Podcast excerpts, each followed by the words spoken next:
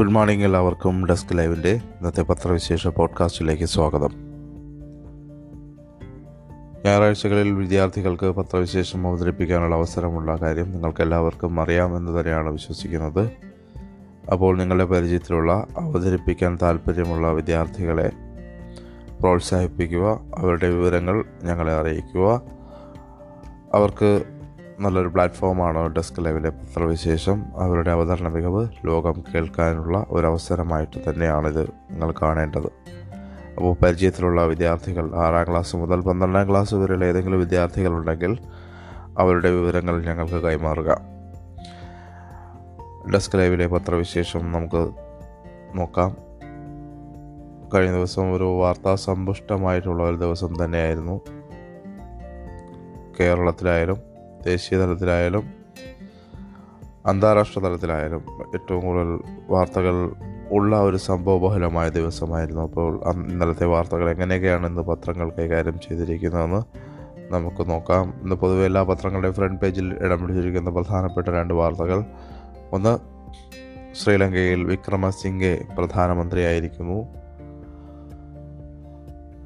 രണ്ട് K V തോമസിനെ കോൺഗ്രസ് പുറത്താക്കി എന്ന വാർത്തയാണ്. ഈ രണ്ട് പത്ര വാർത്തകളും ഒട്ടുമിക്ക പത്രങ്ങളുടെയും ഫ്രണ്ട് പേജിൽ ഇടം പിടിച്ചിട്ടുണ്ട്. നമുക്ക് നോക്കാം എങ്ങനെയൊക്കെയാണ് വാർത്തകൾ വിശദമായിട്ട് തന്നെ പരിശോധിക്കാം. വിക്രമസിംഗെ പ്രധാനമന്ത്രി. ജനകീയ പ്രക്ഷോഭത്തെ തുടർന്ന് രാഷ്ട്രീയ അരക്ഷിതാവസ്ഥയുടെ വക്കീലെത്തിയ ശ്രീലങ്കയിൽ ഇടക്കാല പ്രധാനമന്ത്രിയായി മുതിർന്ന നേതാവും മുൻ പ്രധാനമന്ത്രിയുമായ റനിൽ വിക്രമസിംഗെ ചുമതലയേറ്റു.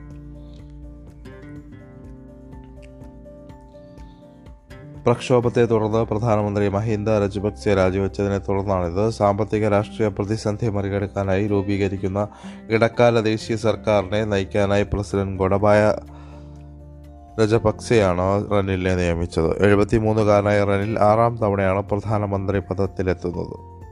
രജപക്സ കുടുംബത്തിന് അടുപ്പക്കാരനെന്നറിയപ്പെടുന്ന റനിൽ തന്റെ കക്ഷിയായ യുണൈറ്റഡ് നാഷണൽ പാർട്ടിയുടെ ഏക പാർലമെന്റ് അംഗവുമാണ്. ഇതിനിടെ പ്രധാനമന്ത്രി പദം നഷ്ടമായ രജപക്സ രാജ്യം വിടുന്നത് കോടതി തടഞ്ഞു. കഴിഞ്ഞ ദിവസം സർക്കാർ വിരുദ്ധ പ്രക്ഷോഭകരെ ഭരണപക്ഷ അനുകൂലികൾ ആക്രമിച്ച സംഭവവുമായി ബന്ധപ്പെട്ട് നടക്കുന്ന അന്വേഷണം കഴിയുന്നതുവരെ മഹീന്ദ അടക്കമുള്ള പതിനഞ്ച് പ്രമുഖർ രാജ്യം വിടരുതെന്ന് എന്നാണ് കൊളംബോ ഫോർട്ട് മജിസ്ട്രേറ്റ് കോടതി ഉത്തരവിട്ടത്. ഒൻപത് പേർ കൊല്ലപ്പെടുകയും മുന്നൂറിലേറെ പേർക്ക് പരിക്കേൽക്കുകയും ചെയ്ത അക്രമ സംഭവങ്ങളിൽ അന്വേഷണം നടത്തുന്നതിന്റെ ഭാഗമായി പോലീസ് ആവശ്യപ്പെട്ടതിനെ തുടർന്നാണ് മുൻ പ്രധാനമന്ത്രിക്ക് പുറമെ പതിമൂന്ന് ഭരണകക്ഷി ഭരണപക്ഷ ജനപ്രതിനിധികൾക്കും ഉന്നത പോലീസ് ഉദ്യോഗസ്ഥർക്കും വിലക്കേർപ്പെടുത്തി.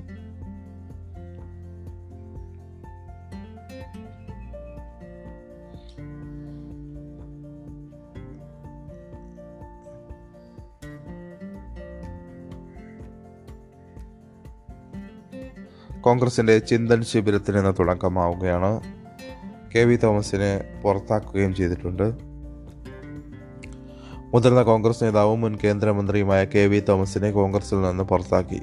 പാർട്ടി വിരുദ്ധ പ്രവർത്തനം ആരോപിച്ചാണ് നടപടി. എ ഐ സി സി അംഗീകാരത്തോടെയാണ് നടപടിയെന്ന് K P C C president K Sudhakaran M P അറിയിച്ചു.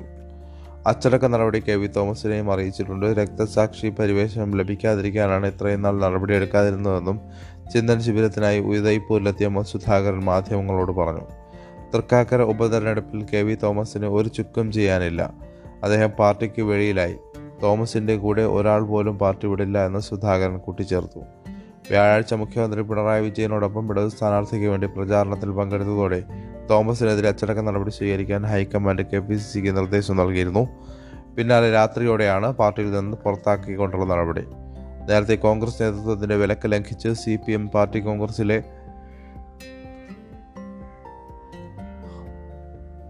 സെമിനാറിൽ പങ്കെടുത്തതിന് കെ പി സി സി രാഷ്ട്രീയകാര്യ സമിതി അംഗത്വം ഉൾപ്പെടെ ഭാരവാഹിത്വത്തിൽ നിന്ന് തോമസിനെ ഒഴിവാക്കിയിരുന്നു. എന്നാൽ എ ഐ സി സി അംഗത്വം നിലനിർത്തിയിരുന്നു.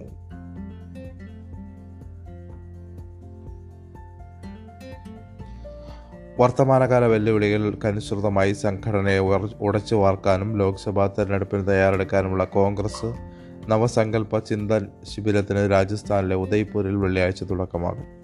താജ് ആരവള്ളി റിസോർട്ടിൽ മൂന്ന് ദിവസങ്ങളിലായി നടത്തുന്ന ശിബിരം ഉച്ചയ്ക്ക് രണ്ടിന് അധ്യക്ഷ സോണിയാഗാന്ധി ഉദ്ഘാടനം ചെയ്യും. രാവിലെ പ്രവർത്തക സമിതി അംഗങ്ങൾ അജണ്ടകൾ വിലയിരുത്തും. മുൻ അധ്യക്ഷൻ രാഹുൽ ഗാന്ധി ജനറൽ സെക്രട്ടറി പ്രിയങ്ക ഗാന്ധി തുടങ്ങി നാനൂറ്റി ഇരുപത്തിരണ്ട് പ്രതിനിധികൾ പങ്കെടുക്കും. ഡൽഹിയിൽ നിന്ന് തീവണ്ടി മാർഗമാണ് രാഹുലും മുതിർന്ന പ്രവർത്തക സമിതി അംഗങ്ങളും ജയ്പൂരിലെത്തിയത്. യൂത്ത് കോൺഗ്രസ് ദേശീയ secretary B V Srinivas N S U N S U I ദേശീയ സെക്രട്ടറിയും മലയാളിയുമായ എറിക് സ്റ്റീഫൻ എന്നിവരും രാഹുലിനൊപ്പം ഉണ്ടായിരുന്നു ശിബിരത്തിന്റെ ക്രമീകരണങ്ങൾ രാജസ്ഥാൻ മുഖ്യമന്ത്രി അരോക് ഗെഹ്ലോ അശോക് ഗെഹ്ലോട്ടിന്റെതും അശോക് ഗെഹ്ലോത്ത് ദേശീയ general secretary K C Venugopal Ajay Maken Randeep G Surjewala തുടങ്ങിയ നേതാക്കൾ വിലയിരുത്തി. ശിബിരം കോൺഗ്രസിന്റെ ചരിത്രത്തിൽ നാടിയേക്കല്ലാകുമെന്ന് അശോക് ഗെഹ്ലോത്ത് വാർത്താ സമ്മേളനത്തിൽ പറഞ്ഞു.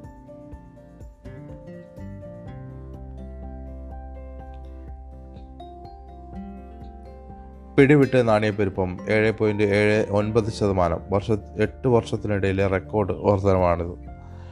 രാജ്യം എട്ട് വർഷത്തിനിടയിൽ ഏറ്റവും ഉയർന്ന വിലക്കയറ്റ ഭീഷണിയിൽ ഏപ്രിലിലെ ഉപഭോക്തൃ വില സൂചിക അടിസ്ഥാനമാക്കിയുള്ള നാണയപ്പെരുപ്പ നിരക്ക് ഏഴ് പോയിന്റ് ഏഴ് ഒൻപത് ശതമാനമായി. മാർച്ചിൽ ഇത് ആറ് പോയിന്റ് ഒമ്പത് അഞ്ചായിരുന്നു. രണ്ടായിരത്തി പതിനാല് മേയിൽ എണ്ണൂറ്റി എട്ട് പോയിന്റ് മൂന്ന് മൂന്ന് ശതമാനം കഴിഞ്ഞാൽ ഏറ്റവും ഉയർന്ന നിരക്കാണ് ഇപ്പോഴെത്തിയത്. ഭക്ഷ്യോൽപ്പന്ന വിലക്കയറ്റം മാർച്ചിൽ ഏഴ് പോയിന്റ് ആറ് എട്ട് ശതമാനമായിരുന്നത്. ഏപ്രിലിൽ എട്ട് പോയിന്റ് മൂന്ന് എട്ട് ശതമാനമായി കൂടി. കഴിഞ്ഞ വർഷം ഇതേ കാലയളവിൽ നിരക്ക് ഒൻപത് പോയിന്റ് ഒമ്പത് ആറ് മാത്രമായിരുന്നു. നാണയപ്പെരുപ്പം ആറ് ശതമാനം കവിയാതെ സൂക്ഷിക്കുകയാണ് റിസർവ് ബാങ്കിന്റെ ലക്ഷ്യമെങ്കിലും കഴിഞ്ഞ നാല് മാസമായി ഇത് സാധിക്കുന്നില്ല. നടപ്പ് സാമ്പത്തിക വർഷം നിരക്ക് ആറ് ശതമാനം എന്ന ലക്ഷ്യത്തിലെത്തിക്കുക എളുപ്പമല്ല എന്നും വിദഗ്ധർ വിലയിരുത്തുന്നു. കേരളത്തിലെ നാണയപ്പെരുപ്പ് നിരക്ക് അഞ്ച് പോയിന്റ് പൂജ്യം എട്ട് ശതമാനമാണ്. മാർച്ചിൽ നാല് പോയിന്റ് ഏഴ് ശതമാനവും രാജ്യത്ത് ഗ്രാമീണ മേഖലകളിലെ നാണയപ്പെരുപ്പം എട്ട് പോയിന്റ് മൂന്ന് എട്ട് ശതമാനവും നഗരമേഖലയിൽ ഏഴ് പോയിന്റ് പൂജ്യം ഒൻപത് ശതമാനവും അപേക്ഷിച്ച് കൂടുതലാണ്.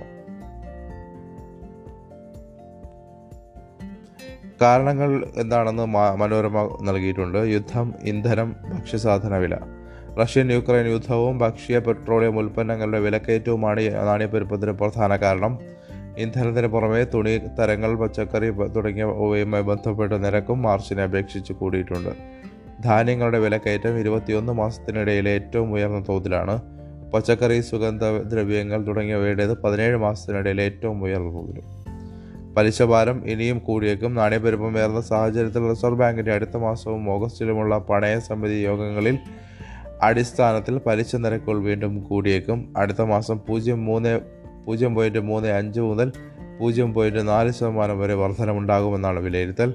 ഈ മാസം ആദ്യം പലിശ നിരക്ക് പൂജ്യം പോയിന്റ് നാല് ശതമാനം കൂട്ടിയത് സാധാരണക്കാർക്ക് തിരിച്ചടിയായിരുന്നു.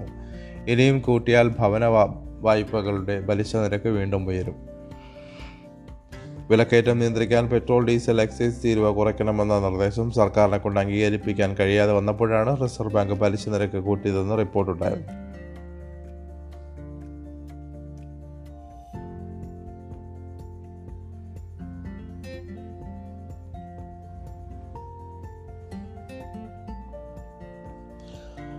കടമെടുപ്പിന് അനുമതി നൽകാതെ കേന്ദ്രം കടുത്ത പ്രതിസന്ധിയിൽ സംസ്ഥാനം. പൊതുവിപണിയിൽ നിന്ന് കടമെടുക്കാൻ കേന്ദ്ര അനുമതി വൈകുന്നത് സംസ്ഥാനത്തെ കടുത്ത സാമ്പത്തിക പ്രതിസന്ധിയിലാക്കി. കിഫ്ബി പൊതുമേഖലാ സ്ഥാപനങ്ങൾ തുടങ്ങിയവ വഴിയെടുക്കുന്ന കടകളും സംസ്ഥാനത്തിന്റെ കടമെടുപ്പ് പരിധിയിൽ കൊണ്ടുവരാനുള്ള കേന്ദ്ര നീക്കത്തിന്റെ ഭാഗമാണ് അനുമതി വൈകുന്നതെന്നാണ് സൂചന. കോവിഡ് കാലത്ത് അനുവദിച്ച അധിക വായ്പയുടെ കാര്യത്തിലും വ്യക്തത ആവശ്യപ്പെട്ടിട്ടുണ്ട്. ഇവയ്ക്ക് വിശദീകരണം നൽകി നൽകിയെങ്കിലും മെയ് പകുതിയായിട്ടും അനുമതിയായിട്ടില്ല. അനുമതിക്കായി കേന്ദ്രത്തെ വീണ്ടും സമീപിക്കാനാണ് നീക്കം. കടമെടുക്കാൻ അനുമതി വൈകുന്നത് സാമ്പത്തിക വർഷത്തിന്റെ തുടക്കം മുതൽ സംസ്ഥാനത്തെ കടുത്ത പ്രതിസന്ധിയിലാക്കിയിരുന്നു. ഏപ്രിൽ ആയിരം കോടിയും മെയ്യിൽ രണ്ട് തവണയായി മൂവായിരം കോടിയുമാണ് വായ്പ എടുക്കാൻ ഉദ്ദേശിച്ചിരുന്നത്. എന്നാൽ ഇവയൊന്നും സാധിക്കാതെ വന്നതോടെ ട്രഷറി നിയന്ത്രണം അടക്കം ഏർപ്പെടുത്തിയാണ് പിടിച്ചു നിന്നത് ഇനിയും അനുമതി വൈകിയാൽ ശമ്പള പെൻഷൻ വിതരണത്തെയും ബാധിക്കും. ജൂൺ ശമ്പള പെൻഷൻ വിതരണത്തിന് തടസ്സമുണ്ടാകില്ല എന്നാണ് ധനവകുപ്പ് പറയുന്നത്. എന്നാൽ കേന്ദ്ര നിലപാട് തുടർന്നാൽ വരും മാസങ്ങളിൽ ഗുരുതര സാഹചര്യത്തിലേക്ക് പോകും. ജീവനക്കാരുടെ ശമ്പളത്തിൽ പത്ത് ശതമാനം തൽക്കാലം പിടിച്ചുവെച്ച് ബാക്കി വിതരണം ചെയ്യുമെന്ന നിർദ്ദേശം അടക്കം സാഹചര്യം നേരിടാൻ വിവിധ സാധ്യതകൾ ധനവകുപ്പിന്റെ മുന്നിലെത്തിയിട്ടുണ്ട്.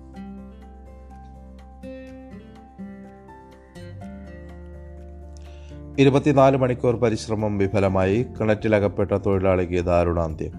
പൊട്ടിയത്താണ് സംഭവം. ഇരുപത്തിനാല് മണിക്കൂർ നീണ്ട രക്ഷാപ്രവർത്തനത്തിനൊടുവിൽ നിരാശ ബാക്കിയാക്കി കിണറ്റിലകപ്പെട്ട തൊഴിലാളിയുടെ മൃതദേഹം പുറത്തെടുത്തു.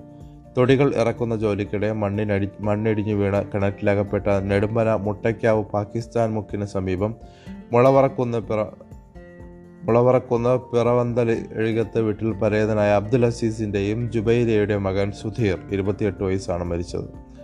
തഴുത്തല പുഞ്ചിരിക്കരുത്തുള്ള ബെൻ ഡെയിലിൽ ബുധനാഴ്ച ഉച്ചയ്ക്ക് ഒന്നോടെയാണ് അപകടം. കിണറ്റിന് സമാന്തരമായി മണ്ണുമാന്തി മണ്ണുമാന്തി യന്ത്രങ്ങൾ ഉപയോഗിച്ച് നാൽപ്പത് അടി താഴ്ചയിൽ കുഴിയെടുത്താണ് വ്യാഴാഴ്ച ഉച്ചയ്ക്ക് രണ്ടോടെ മൃതദേഹം പുറത്തെടുത്തത്.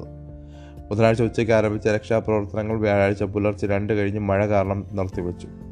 തുടർന്ന് രാവിലെ ഏഴോടെയാണ് പുനരാരംഭിച്ചത്. മൂന്ന് പ്രൊക്ലൈനറും ഒരു എക്സ്കവേറ്ററും ഉപയോഗിച്ചാണ് കുഴിയുണ്ടാക്കിയത്.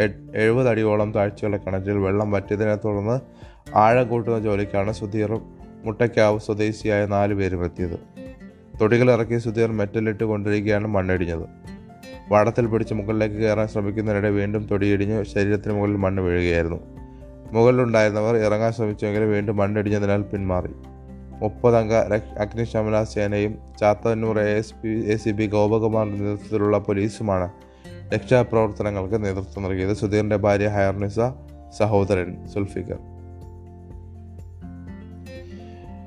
ഉത്തർപ്രദേശിലെ മദ്രസകളിൽ ക്ലാസ് തുടങ്ങുന്നതിന് മുമ്പ് ദേശീയ ഗാനം ആലപിക്കുന്നത് നിർബന്ധമാക്കി. ഇത് ഇത് സംബന്ധിച്ച് ജില്ലാ ന്യൂനപക്ഷ ക്ഷേമ ഉദ്യോഗസ്ഥർക്ക് മദ്രസ വിദ്യാഭ്യാസ board registrar S N Pandey ഉത്തരവ് നൽകി. റമദാൻ അവധിക്ക് ശേഷം മദ്രസകൾ തുറക്കുമ്പോൾ എല്ലാ അംഗീകൃത എയ്ഡഡ് അൺഎയ്ഡഡ് മദ്രസകളിലെയും അധ്യാപകരും വിദ്യാർത്ഥികളും പുതിയ നിർദ്ദേശം പാലിക്കണമെന്നാണ് ഉത്തരവ്. ഹംദ് അഥവാ ദൈവസ്തുതി സ്വലാത്ത് പ്രവാചക പ്രകീർത്തനം എന്നിവ ചൊല്ലിയാണ് നിലവിൽ ക്ലാസ് ആരംഭിക്കുന്നത്.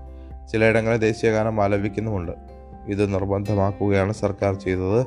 സംസ്ഥാന നിലവിൽ പതിനാറായിരത്തി നാനൂറ്റി അറുപത്തി ഒന്ന് മദ്രസകളുണ്ട്. ഇതിൽ അഞ്ഞൂറ്റി അറുപതെണ്ണത്തിന് സർക്കാർ ഗ്രാൻഡ് ലഭിക്കുന്നുണ്ട്. തൃക്കാക്കരയിൽ തെരഞ്ഞെടുപ്പ് പ്രചാരണം ചൂടുപിടിക്കുകയാണ്. കഴിഞ്ഞ ദിവസം പ്രധാ മുഖ്യമന്ത്രി പിണറായി വിജയൻ തെരഞ്ഞെടുപ്പ് കൺവെൻഷനിലേക്ക് എത്തുകയും കെ വി തോമസും മുഖ്യമന്ത്രിയും ഒരേ വേദി പങ്കിടുകയും ചെയ്തിരുന്നു. ക്യാപ്റ്റൻസി ഏറ്റെടുത്ത പിണറായി വിജയൻ പ്രചാരണം ഹൈ വോൾട്ടിലേക്ക്. യു ഡി എഫ് പറയുന്നു ജോ ജോസഫ് സഭയുടെ സഭാ സ്ഥാനാർത്ഥിയെന്നു. അതുതന്നെ ഞങ്ങളും പറയുന്നു ജോ ജോസഫ് സഭയുടെ പ്രതിനിധി തന്നെ. അതേത് സഭയെന്നറിയുമോ? നിങ്ങൾ തിരഞ്ഞെടുത്ത് അയക്കുന്ന നിയമസഭ. ചികിത്സ കഴിഞ്ഞ് അമേരിക്കയിൽ നിന്ന് തൃക്കാക്കര ഉപതെരഞ്ഞെടുപ്പിന്റെ പ്രചാരണത്തിനെത്തിയ മുഖ്യമന്ത്രി പിണറായി വിജയൻ ഫുൾ ഫോമിലായിരുന്നു. കോൺഗ്രസിനെയും ബി ജെ പിയെയും കൂടെയുന്ന വാക്കുകൾ മുഖ്യമന്ത്രിയുടെ കൂടി എൻട്രി ആയതോടെ ഉപതെരഞ്ഞെടുപ്പ് പെരുമഴക്കിടയിലും ഹൈ വോൾട്ടിലായി. ഇടത് സർക്കാർ പുതുക്കി പണിത പാലാരിവട്ടം ബൈപ്പാസ് ജംഗ്ഷനിൽ എൽ ഡി എഫ് തെരഞ്ഞെടുപ്പ് കൺവെൻഷൻ ഉദ്ഘാടനം ചെയ്യുകയായിരുന്നു മുഖ്യമന്ത്രി.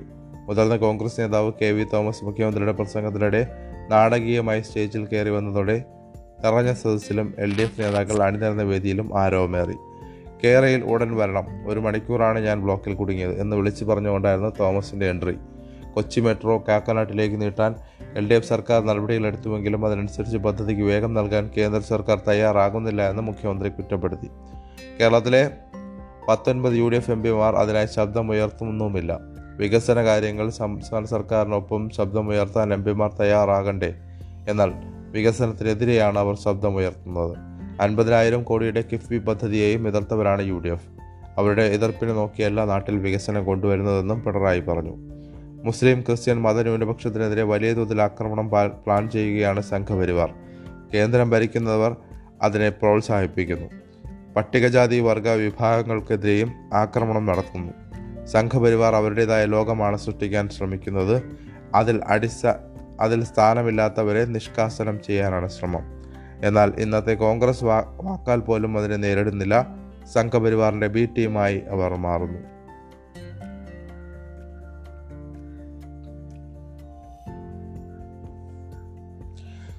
മുപ്പത് വർഷത്തോളം മലപ്പുറം സെന്റ് ജമ്മ സ്കൂൾ അധ്യാപകനായിരുന്ന കെ വി ശശികുമാറിനെതിരായ പീഡന പരാതിയിൽ അറസ്റ്റ് വൈകുന്നതിൽ വ്യാപക പ്രതിഷേധം.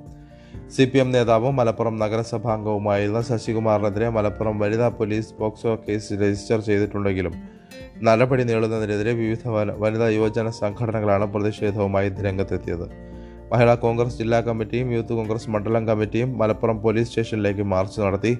മലപ്പുറം വനിതാ പോലീസ് സ്റ്റേഷനിലേക്ക് വനിതാ ലീഗ് മുനിസിപ്പൽ കമ്മിറ്റിയും മലപ്പുറം നഗരത്തിൽ യൂത്ത് ലീഗും പ്രതിഷേധം മാർച്ച് നടത്തി. സെന്റ് ജമ്മ സ്കൂളിലേക്ക് ഫ്രറ്റേണിറ്റി വിമൺ ജസ്റ്റിസ് മൂവ്മെന്റ് എന്നിവയുടെ നേതൃത്വത്തിലും പ്രതിഷേധം അരങ്ങേറി. പീഡനത്തിന്റെ ഒരു അംശം മാത്രമാണ് പുറത്തു വന്നതെന്നും പ്രത്യേക അന്വേഷണ സംഘത്തെ നിയോഗിക്കണം നിയോഗിക്കണമെന്നും D C C president V S Joy ആവശ്യപ്പെട്ടു. വിദ്യാർത്ഥികളുടെ പരാതി അവഗണിച്ച അധ്യാപകന്റെ പീഡനത്തിന് കൂട്ടുനിന്ന സ്കൂൾ മാനേജ്മെന്റിനെതിരെ പോക്സോ പ്രകാരം കേസെടുക്കണമെന്ന് വെൽഫെയർ പാർട്ടി മലപ്പുറം മണ്ഡലം കമ്മിറ്റിയും ആവശ്യപ്പെട്ടു. ശശികുമാറിനെ ഉടൻ ഉടൻ അറസ്റ്റ് ചെയ്യണമെന്ന് വിമൻ ജസ്റ്റിസ് സംസ്ഥാന പ്രസിഡന്റ് ജബീന ഇർഷാദ് ആവശ്യപ്പെട്ടു. മുപ്പത് വർഷമായി കുട്ടികളെ പലവിധ ലൈംഗിക പീഡനങ്ങൾക്ക് ഇരയാക്കിയ ശശികുമാറിനെതിരെ പരാതി ഉയർന്നിട്ടും മോടി വെച്ച സ്കൂൾ അധികൃതർക്കെതിരെയും നടപടിയെടുക്കണം. അധ്യാപകനെതിരായ പരാതി മോടി വെച്ച് സംരക്ഷിച്ച സെന്റ് ജമ്മ സ്കൂളിലെ വിമൻ ജസ്റ്റിസ് മലപ്പുറം ജില്ലാ കമ്മിറ്റി പ്രതിഷേധം സംഘടിപ്പിച്ചതായി അവർ അറിയിച്ചു. അതേസമയം അധ്യാപകൻ ഒളിവിലാണെന്ന് പോലീസ് പറഞ്ഞു. ഇയാൾ ഇയാളുടെ വീട്ടിലും ബന്ധുവീട്ടിലും പരിശോധന നടത്തിയെങ്കിലും കണ്ടെത്താനായില്ല. നിലവിലൊരു പരാതിയാണ് ലഭിച്ചതെന്നും ഇതിൽ മൊഴിയെടുത്തിട്ടുണ്ടെന്നും വനിതാ police C I Raziya Bangalath അറിയിച്ചു. മാർച്ച് മുപ്പത്തിയൊന്നിന് സ്കൂളിൽ നിന്ന് വിരമിക്കുന്നത് സംബന്ധിച്ച് ഇദ്ദേഹം സമൂഹ മാധ്യമത്തിൽ പോസ്റ്റ് ഇട്ടിരുന്നു. ഇതോടെ പൂർവ വിദ്യാർത്ഥികളിൽ ഒരാൾ പങ്കുവച്ച കുറിപ്പിനെ തുടർന്നാണ് പീഡന വിവരം പുറത്തറിഞ്ഞത്. ഇരകളായ ഒട്ടേറെ പേർ ഈ പോസ്റ്റിന് കീഴിൽ അനുഭവങ്ങളും പങ്കുവച്ചു. സംഭവം വിവാദമായതോടെ നഗരസഭാ അംഗത്വം രാജിവെക്കുകയും പാർട്ടിയിൽ നിന്ന് സസ്പെൻഡ് ചെയ്യുകയും ചെയ്തിരുന്നു. വെടിവെച്ച് കൊല്ലുന്നതിന് പകരം കൃഷിയിടങ്ങളിൽ കൃഷിയിടങ്ങൾക്ക് ചുറ്റും കുഴികളോട് കുഴികളോ കിടങ്ങുകളോ ഉണ്ടാക്കി കരിയില വിതറി കെണി ഒരുക്കിയും വീപ്പകളിൽ വെള്ളം നിറച്ചും കാട്ടുപന്നികളെ പിടിക്കാൻ കർഷകർക്ക് അനുമതി നൽകാൻ വനം തദ്ദേശ വകുപ്പുകളുടെ ഉന്നതതല യോഗത്തിൽ ധാരണ. Chief wildlife warden Bennichan Thomas ആണ് കാട്ടുപന്നികളെ പിടികൂടാൻ പുതിയ മാർഗങ്ങൾ മുന്നോട്ട് വെച്ചത്. മന്ത്രി എ കെ ശശീന്ദ്രന്റെ അധ്യക്ഷതയിൽ ചേർന്ന യോഗം ഇത് ചർച്ച ചെയ്ത് അംഗീകാരത്തിനായി മുഖ്യമന്ത്രിക്ക് കൈമാറി. സ്ഫോടക വസ്തുക്കൾ ഉപയോഗിച്ചോ വിഷം നൽകിയോ വൈദ്യുതി ഉപയോഗിച്ചോ കുരുക്കിട്ട് പിടിച്ചോ കാട്ടുപന്നികളെ കൊല്ലാൻ പാടില്ല എന്നാണ് കേന്ദ്ര നിർദ്ദേശം. പകരം കുഴിക്കണി ഉണ്ടാക്കുക വെള്ളം നിറച്ച വീപ്പുകളിൽ സ്ഥാപിച്ച് പന്നികളെ ഇതിൽ വീഴ്ത്തി പിടിക്കുക എന്നിവയാണ് ഇപ്പോൾ പരിഗണിക്കുന്നത്. പിടിച്ച ശേഷം ഇവ എന്ത് ചെയ്യണമെന്നതിൽ പക്ഷേ ഇപ്പോഴും വനം വകുപ്പിന് വ്യക്തതയില്ല. മന്ത്രിസഭാ യോഗം നിർദ്ദേശം അംഗീകരിച്ച ശേഷം ഇക്കാര്യത്തിലും വ്യക്തത വരുത്തി മാർഗനിർദ്ദേശം ഇറക്കും.